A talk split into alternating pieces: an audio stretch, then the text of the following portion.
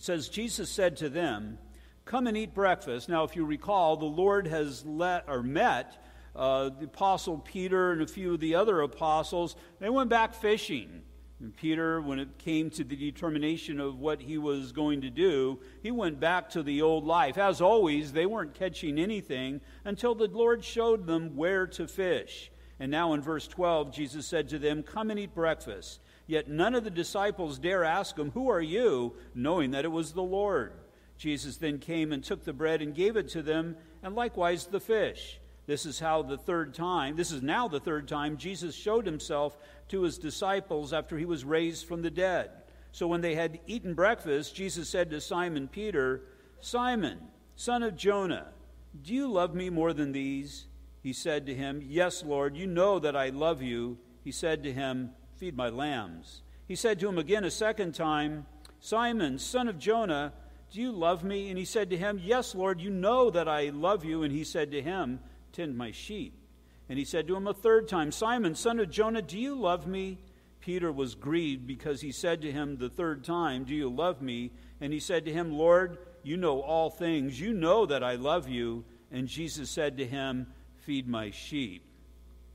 What the Lord is doing is meeting his disciples in the midst of despair. Specifically, the one we're looking at here is the Apostle Peter. This is the Apostle Peter who just led everybody else away from really what they're calling us. They're not supposed to be fishers of fish, they're supposed to be fishers of men. This is the same man who denied the Lord three times. Now, if we are honest about our Christian lives from born again until today, we would see that our spiritual lives are a series of failures and restorations, some major, some minor. But the Lord is always with us. When we stumble, when we fall, when we fail, the Lord is always there. Even best case scenario, we're all trial and error personified at times. Again, that personification of the Apostle Paul in Romans chapter 7 the things that I want to do, I don't always do, and the things that I don't want to do, sometimes I find myself practicing. But you know what? salvation was not about our works, and maintaining our salvation is not about our works, it's God's job. In Romans chapter 4, verses 20 through 25, it says, He, Abraham, did not waver at the promise of God through unbelief, but was strengthened in faith, giving glory to God and being fully convinced that what he had promised he was able to perform. And therefore it was accounted to him for righteousness. Now, it was not written for his sake alone, but it was imputed to him, but also for us. So, again, we would understand and know that the day that I was saved, this was based upon the work of Jesus Christ. And then after that, it would only go to follow that every day that the Lord blesses with me with is all about a work of the Lord Jesus Christ. It's his work of maturing me, it's his work of using me, it's his work of correcting me, training me, and having me become the person that God has called me to be. It's going to be that never ending task, but nonetheless, that task that I've been called to, that we all have been called to, but again, God does the work. My righteousness, my righteousness has been imputed to me. That means it's in as if it's in a bank account. I will not receive righteousness until I'm in heaven, although right now I am seen as righteous. Well, what about those times when we go off, even as the apostles does? Well, what is Jesus doing? He's meeting them in the midst of their disobedience. He's meeting them where they shouldn't be. Because of this need for help in our walks, God commands us to be long suffering. He commands us to be forgiving, and He commands us to be compassionate to one another because you're probably not going to see Jesus calling you literally from the shore. But how does he call us? How does he minister to us? How does he meet us in the midst of our despair? Well, very well could be a person sitting next to you. Could be somebody in the body of Christ, or maybe it's somebody that you have yet to meet. But nonetheless, God brings people into our lives in order to do his work in Ephesians chapter 4, verse 30 through 32, it says, and you see the strength of this calling, it says, Do not grieve the Holy Spirit of God. I don't think we have anybody here who would want to grieve the Holy Spirit of God. So the question needs to be asked what is it that grieves the Holy Spirit of God? Says, Do not grieve the Holy Spirit of God by whom you were sealed for the day of redemption. And so it says in verse 31 let all bitterness. So it tells me that bitterness grieves the Holy Spirit, and this would be as we're bitter towards one another. Wrath, anger, clamor, and evil speaking be put away from you with all malice. Be kind to one another, tenderhearted, forgiving one another, just as God in Christ forgave you.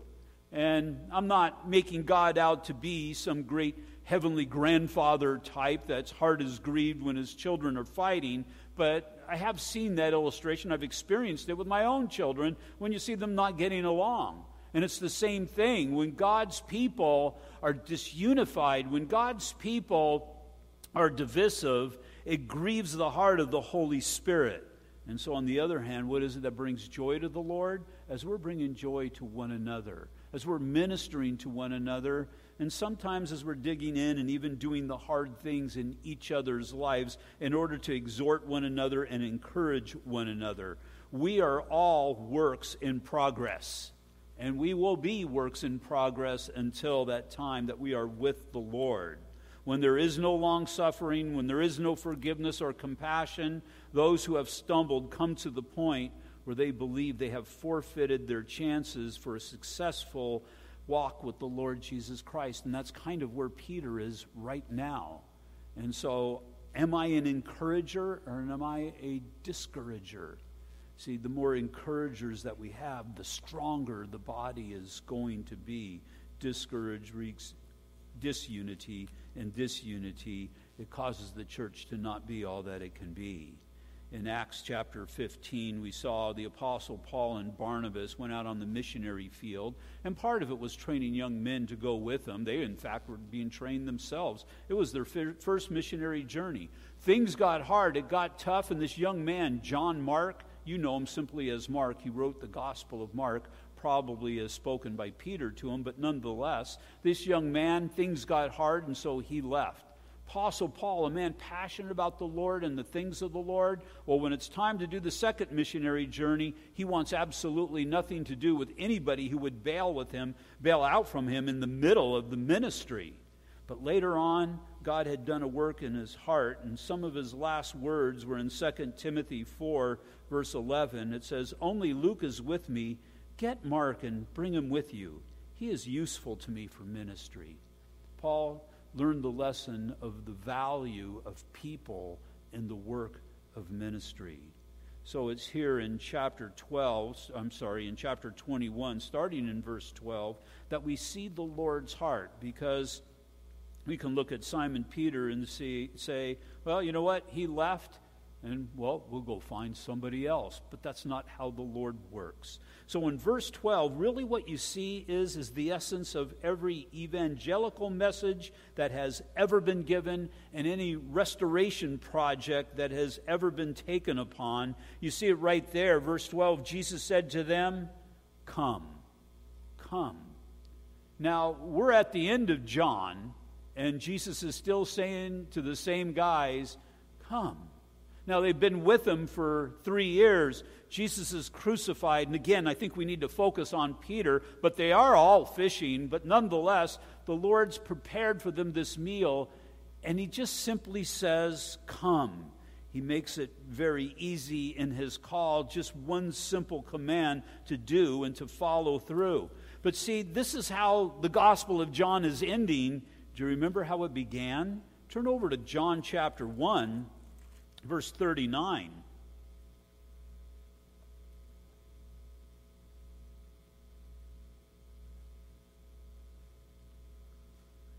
Jesus was seeing two disciples who were following him in verse actually verse 38 when Jesus turned and seeing them following said to them what do you seek? And they said to him rabbi which is to say when translated teacher where are you staying? And he said to them come Come and see. Just a simple call, just a simple command. They came, a simple obedience. Jesus simply said, Come. They came, and they never left.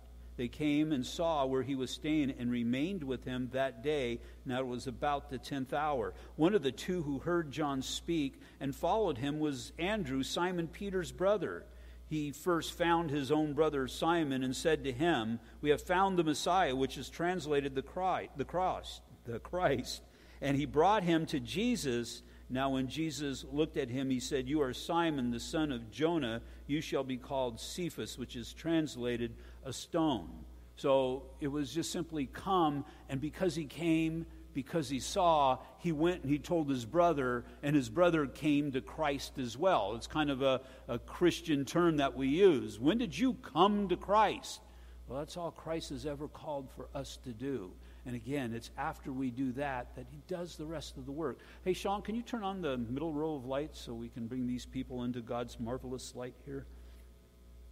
And if you look down at, at verse 46, it says, And Nathanael said to him, Can anything good come out of Nazareth? Philip said to him, Come and see. So just as even as the Lord had spoke to him, now he speaks just simply the same message to anybody else. Now, if you've been part of this church for any amount of time, you've heard me say you can't see the beauty of the Lord until you enter in. We've used that as an example in the, uh, in the tabernacle, but also in a relationship with Jesus Christ. And so, really, that's the message that we go out there and preach is come to Christ come to Christ for the forgiveness of sins. And it's when people are obedient, it's then that they see the magnitude of the Lord and who the Lord is. And so, what we have in tonight's section of Scripture is man's part in God's work of redemption. First is the call of the Lord to come in verses 12 and 14. Secondly, the restoration of those who answer that call in verses 15 through 17. So at the beginning of the gospel in John chapter 1, Jesus is telling them to come. And they come and they walk with him and they learn from him. And in, at the end, though, when they turn, when they walk away, when they stumble, when they fall, again, the command is still the same it's to come. And so, not only should we, well, we should never think that we have risen past that original command. Because what do we do? Well, a lot of times, instead of coming, we kind of drift. We kind of drift away. But there's got to be that knowledge, it's got to be that understanding that the invitation is always there and there's always that opportunity. If I have drifted away, if I've walked away, whatever it might be, I can always come back. And so Jesus, Jesus stands at the door and knocks. And if anybody answers, he will come into them.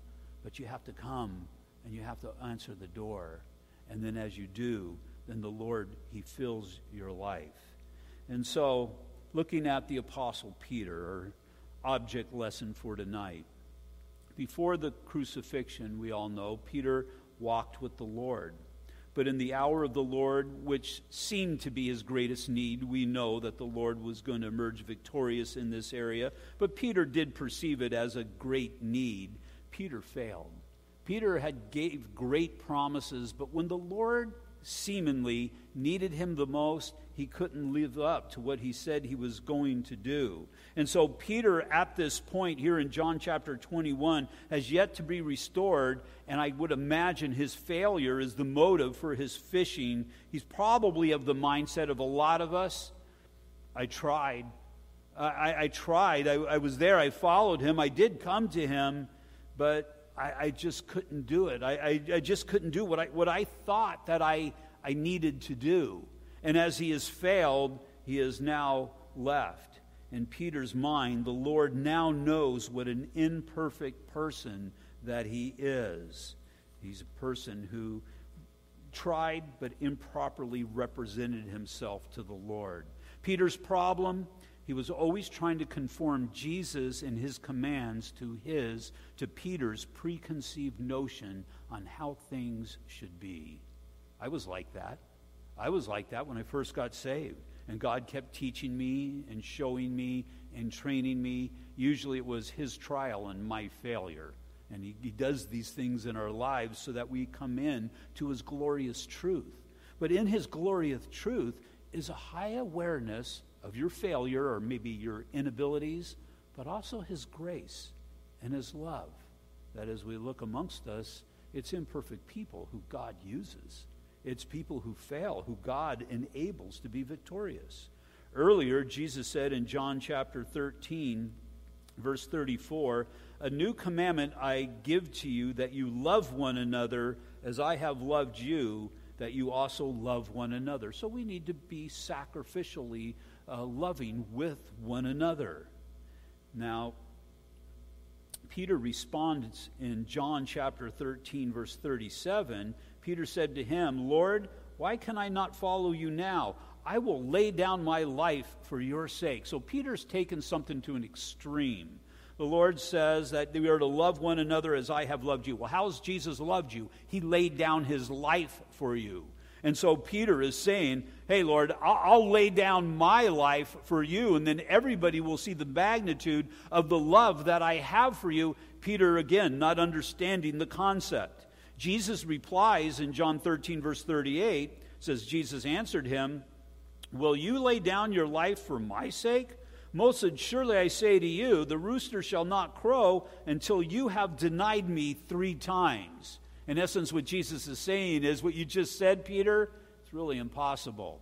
You're not prepared. You're not able to give of your life for me. Matter of fact, you can't even give your life to me until I give of my life for you.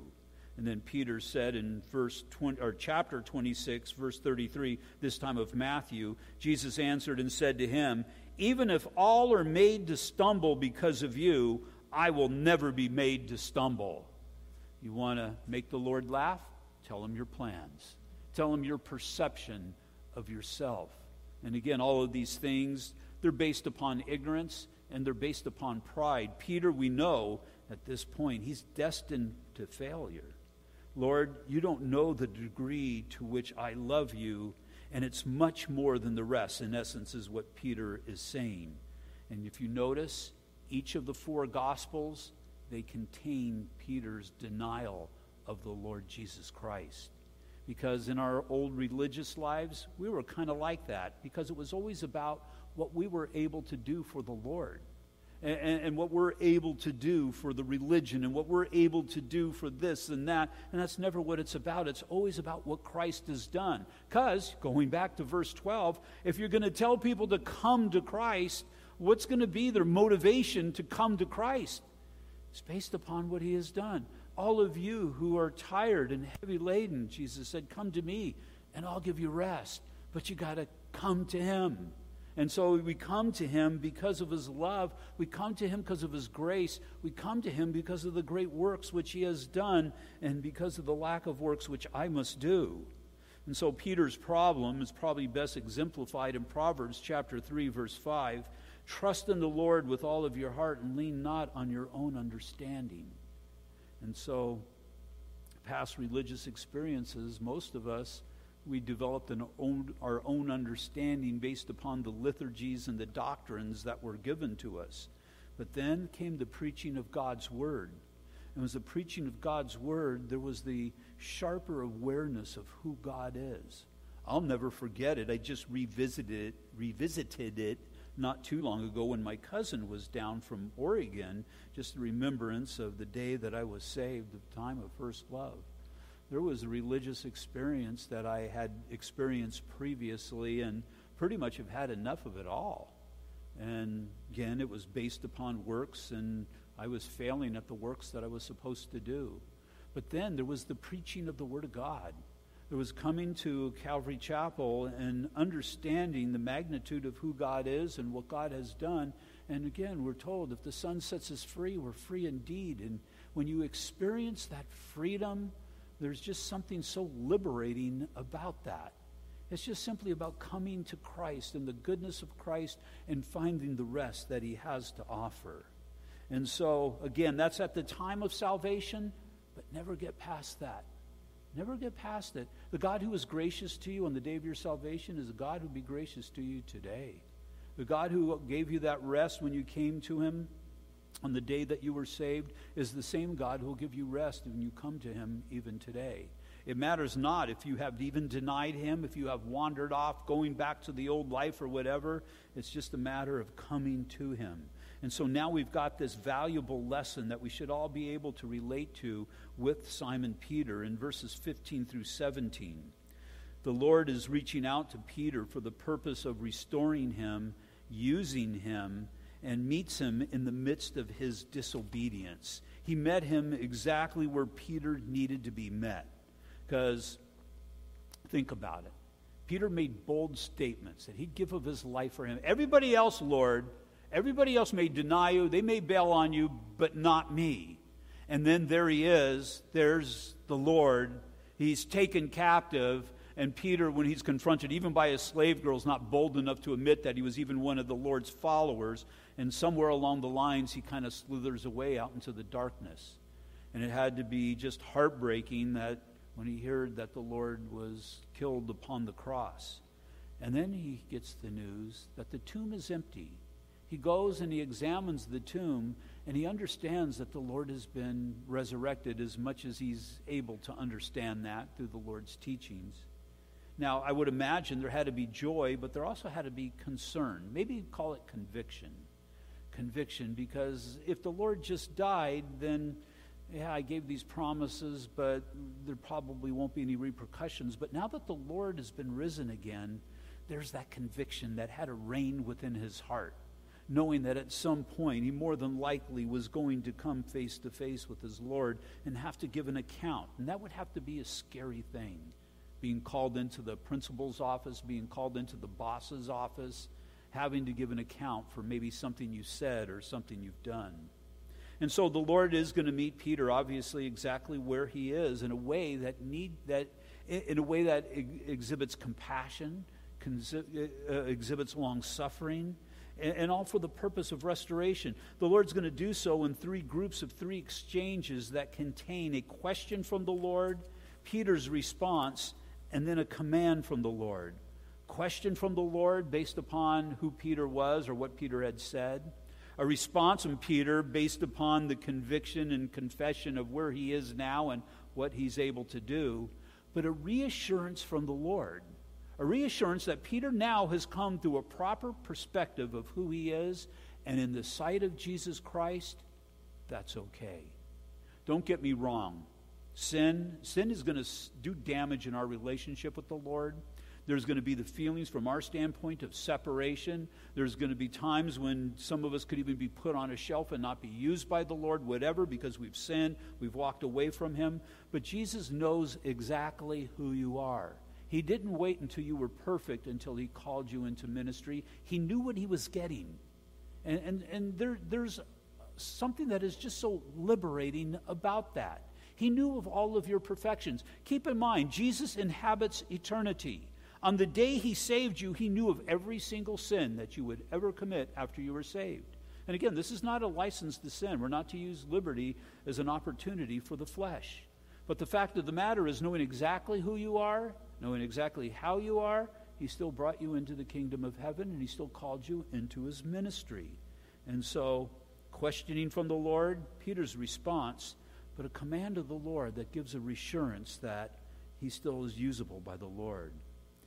Before we start looking at three ways in which the Lord is going to meet Peter, the Lord uses a play in words here in order to make his point. The first one is seeing how the Lord uses Peter's old name. He calls him Simon in John chapter 1, verse 42, and he brought him Peter to Jesus. Now, when Jesus looked at him, he said, You are Simon, the son of Jonah. You shall be called Cephas, which is translated, or, or Peter, which is translated as stone. The name Simon means to listen, to hear, or to obey. The name Peter means rock. Jesus' point is that Simon will be planted in God's word and be stable, firm, and strong. So when Jesus says Simon, though, to Peter, it's a reminder of who he used to be. It's a reminder of his past imperfections. We've all become new creations in Christ at the moment that we believed. But there's always those memories of who we used to be. And, and so Peter, Peter maybe became that strong rock in the wrong direction, if you know what I mean. And that he started relying upon what he's able to do. But now all of a sudden, here he's defeated. He realizes he's not that strong afterwards. prayerfully, he will listen, he will hear, and he will obey. And so here Jesus has purpose in referring to him as his old name. It does speak of his, his weaknesses. Secondly, Peter refer, I'm sorry, Jesus refers to Peter as the son of Jonah. Now, Jonah is his father's name, is Peter's father's name. But the idea here is you're Simon, the son of a Jonah. I'm Mike, the son of a Hank. Uh, I, am as my father was. Uh, as we're told in Genesis about those who begot so and so, and then they died.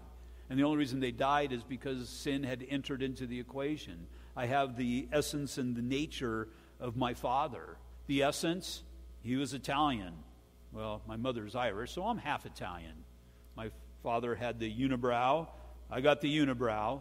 I've got some other things that are reminiscent of my father as well. That'd be the essence of my father. I've got the nature of my father also. My father, my father had a sinful nature that had to be dealt with by the Lord Jesus Christ, and it was. It's the same thing in my life. I have a sinful nature that needed to be dealt with by the Lord Jesus Christ, and it was. Peter is being disobedient, but God is meeting him where he is at in the midst of his disobedience. Thirdly, Jesus uses a play on the word love that we'll look at to make his point. Now, in the English language, we've got one word for love. In the Greek, there are many, but there are two specifically that are used here. The first is where we get the word agape from. It's agapo. It always refers to a sacrificial love, and it's used in God's relationship with us. It is a perfect love. It's a, wor- it's a love that we can understand because we are undeserving of the love of the Lord. The Lord will use that word twice. That's kind of love that Peter thought that he could express to Jesus Christ when he talked about dying for the Lord. In John 3:16 it says for God so agape the world that he gave his only begotten son that whoever believes in him should not perish but have everlasting life. It just reeks of sacrifice. Now, the second form of love that we're going to see here is the Lord will use it once, and Peter will use it as well three times, is phileo. Phileo is human love or appreciation or the love of a brother or a love of a friend. So, Jesus asked Peter in verse 15, Simon, again, speaks of who he used to be, and that had a hurt. It speaks of who he was before Christ. Jonah, I got the nature of my Father. Do you agape me? Do you sacrificially love me more than these? Hey, Simon, do you love me? Now, now, after all that's happened, and just think of how deep that had a cut. He's meeting him in the midst of his pride. Simon, do you love me sacrificially? Peter's failure demonstrated that he loved his own life more than the Lord's. There's nothing sacrificial about his love. Do you agape me more than these? There's been some debate about what he means by more than these. Remember, he's cooking a meal. They just had brought in a bunch of fish. And so, do you love me more than these fish? Do you love me more than this boat? Do you love me more than this occupation? I mean, it could be saying that, but that's not really what the point of the story here is. Do you love me more than these? I really think he's referring to the other disciples that are there. Now, he's not referring to Peter's love for the disciples, but Peter, you said you would love me more than any man could love me. Now, do you love me to a greater magnitude than these guys do? Peter, are you still trying to stand out above the crowd here? Peter, as what you've just demonstrated to yourself, do you still have that old mindset? Again, at one time, Jesus said he did love, I'm sorry, Peter said that he did love Jesus more than the rest of the disciples. Matthew 26, 31 through 33, read part of it earlier. Then Jesus said to them, All of you will be made to stumble because of me this night, for it is written, I will strike the shepherd, and the sheep of the flock will be scattered. But after I have been raised, I will go before you to Galilee. So he's saying that all of you guys, in essence, are going to deny me. But then Peter stands up and says, Peter answered and said to him, Even if all are made to stumble because of you, I will never be made to stumble. He thought he could, but he could not demonstrate this in reality. And so just think of Peter as he's hearing these words. Think of the conviction that he must have from what he truly believed that he, he could do. And when it came time, he failed. Just think of the things that we're able to stand against. Think of the temptation that we think that we're able to overcome. And we've got to be people of the mindset that understand our limitations. The only thing that I have is the power that I've received from God. But as far as me and my flesh, as Paul said, nothing good dwells. He said to him, Yes, Lord, you know that I phileo you. So Jesus asked, Do you agape me? And it had to, again, just strike him to the depths of his heart. And, and Peter's got to be thinking, Yeah, I remember saying that. And I thought I, I would be able to do it, but when it came time, I was so overwhelmed. I was so intimidated. And now, Peter, what we see here, he's never ceased loving the Lord. He just came to the realization of the magnitude of the love that he has for God. His love is not on par for the love that God has for him. That's why Paul would write in Romans uh, uh, chapter 8, verses 35 through 37 nothing will separate us from the love of God. Now, there's a lot of things that can separate God from our love. Our love is imperfect, but nothing will be able to separate us from the love of God. Peter is not separated from the love of God, but he is getting a clear picture of the magnitude of his love for the Lord. Lord, you know and always did know that I would fail. I do love you, but as you are perfect, so is your love for me. As I am imperfect, so is my imperfect love for you. Peter loved Jesus enough to go into the courtyard, but not enough to stand for him when he was questioned. There were limits to his love. Verse 16 He said to him again a second time, Simon, son of Jonah, do you love me? Do you agape me? And he said to him, Yes, Lord, you know that I love, that I phileo you. He said to him, Tend my sheep. Verse 17, he said to him a third time, Simon, son of Jonah. Now, this time Jesus changes here. Do you phileo me, Peter? And Peter was grieved because he said to him a third time, Do you love me? And he said to him, Lord, you know all things. You know that I phileo you. Jesus said to him, Feed my sheep. What Peter, um, what Jesus says to Peter here, he says to us all, the best that we're able to do is to phileo, but that's okay. He can work with that. And so, Peter, do you, do you love me? Peter, do you sacrificially love me? Lord, I, I, I phileo you. Feed my sheep. That, that's okay. That's okay, Jesus is saying. I'm not expecting you to do something here that you're unable to do. Feed my sheep. Peter, and why is he doing this three times? I think he's meeting Peter in each of his failures here. He, how many times did Peter deny the Lord? Denied him three times. And so, Peter, do you agape me, Lord? You know that I only phileo you. That's okay. Tend my sheep. Tend the sheep tend the sheep or, or, shepherd the sheep. So he's to be a feeder and he's to be a shepherder. And then a third time, and it's really driving the point home to Peter. Peter, but he, he changes this time. Instead of agape, it's phileo. Peter, do you phileo? Oh, and, and, and it just had to touch the heart of Peter. He knew that's all I could ever do. And he still came, and he still came to the seashore even when not only did I deny him, I just completely walked away, and he called me to come to him and to have intimate fellowship, to dine together. And now he's meeting me. Peter, do you phileo oh, me? And he was grieved because it had to be that third time that it really hit the point home of the three denials. You know that I phileo you, Lord. I know, you know, we both know that you know. And Jesus said to him, in essence, that's okay. Feed my sheep. So, what God is calling out to us tonight is no matter where you're at with the Lord, you got to come to Him. And, and you got to stay, and you got to stay connected. And you can't allow conviction and you can't allow the lies of the enemy, the great accuser, to allow you to become defeated in your Christian walk. And if you have, that's okay. Come back. Just come back to Him. He already knows your imperfections. He already knows what you're unable to do. And you can sit there and you can tell the Lord of all your failures, and He will say, if you got a heart to repent, that's okay. Get back to work. Get back to doing the things that I've called you to do. And so we see with Peter, he did. And Peter was part of the process that set the known world on its ear.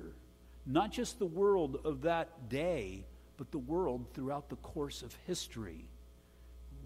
We're, we're, continuing to reap the benefit of not just Peter, but the rest of the apostles, because remember, the other guys bailed on him as well. And we're still here reaping the benefits of their ministry as they were faithful to go forth and to feed sheep, to tend sheep, and to feed sheep, to continue to feed sheep. And as they were faithful in that, salvation arrived on the doorstep of our lives thousands of years later, 2,000 years later. And so we have this, this great picture of those who at one point seemed to fail.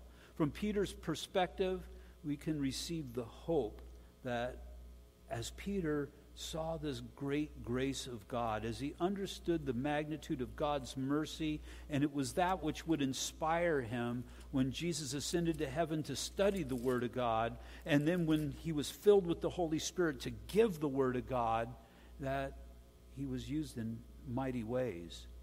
In Jeremiah chapter 1, and Peter had to come to a knowledge similar to this, verse 4 then the word of the Lord came to me, saying, Before I formed you in the womb, I knew you. Before you were born, I sanctified you. I ordained you as a prophet to the nations. Then I said, Oh Lord God, behold, I cannot speak, for I am a youth.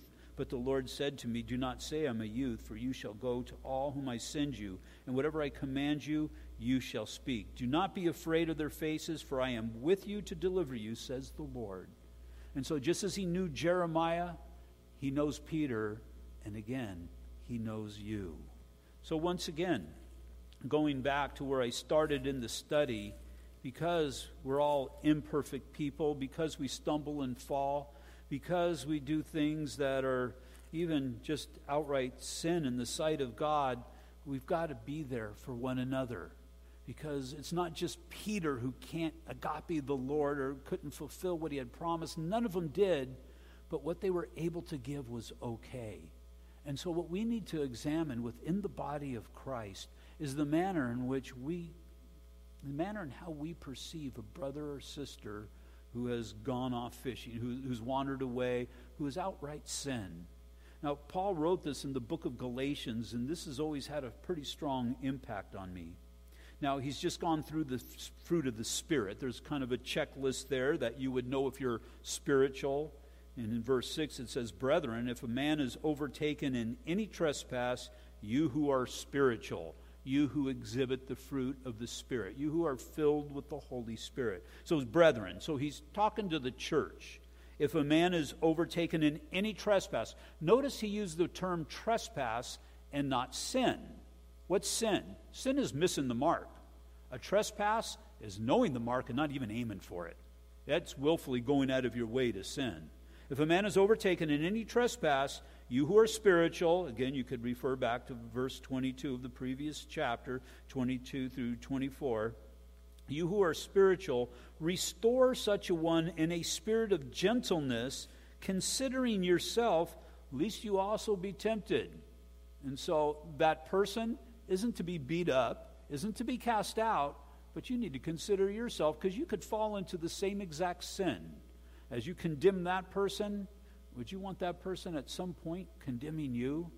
And so we're to bring this person to minister to this person for the purpose of bringing him back into the fold. Verse 2 Bear one another's burdens. And so, as somebody has stumbled and fallen, that is to be my burden. It's to be our burden. We are to go and we are to lift that person up. And so, fulfill the law of Christ. For if anyone thinks himself to be something, when he is nothing, that was kind of Peter's problem, he deceives himself. But let each one examine his own work, and then he will have rejoicing in himself alone and not in another. for each one shall bear his own load. We're bearing our own load when we're bearing the load of others. Our own load is exercising the spiritual gifting that we've been given for the benefit of the body of Christ. It's an example that Jesus gave. I mean, how easy would it have been, Peter, in my hour of need, and based upon everything that you have said, you've left me and you forsook me. But Peter, Jesus didn't, didn't do that. Jesus came in a loving manner, met him, restored him, and Peter, Peter was used in amazing ways. Father, I just pray, Lord, that we would see the potential, the potential in our lives, but also, Lord, the potential in the lives of those whom you have given us to minister to. And so, Father, I pray that we would not sell each other short, but, Father, we would understand, Lord, the great work that you're able to do through people whose hearts are sold out to you. And so, Father, I pray that we would be of the mindset, even right now, of whoever in our church, those people that we've been looking down our noses at, maybe the people, that particular person that we've been complaining about, that particular person that we're thinking, well, should they even be here? I pray, Father, that we would see that person to be our burden and we would take up that burden in prayer, that we would take up that burden in a physical manner, maybe just hugging that person, put our arm around it and minister to them. And, and, and to see them restored and to see them brought back to be a productive Christian. And so, Lord, that's what feeding sheep and tending sheep is all about. And so, Father, make us all about doing your great work, we pray. In Jesus' name, amen. We all stand, please?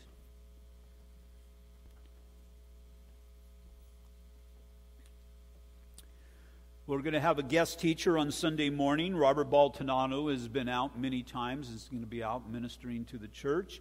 Um, keep us up in prayer. We're driving up tomorrow, and we'll be in um, Mammoth until Sunday, and pray that we make it back safely as well, and the great work that God wants to do. Have a great weekend. God bless you guys.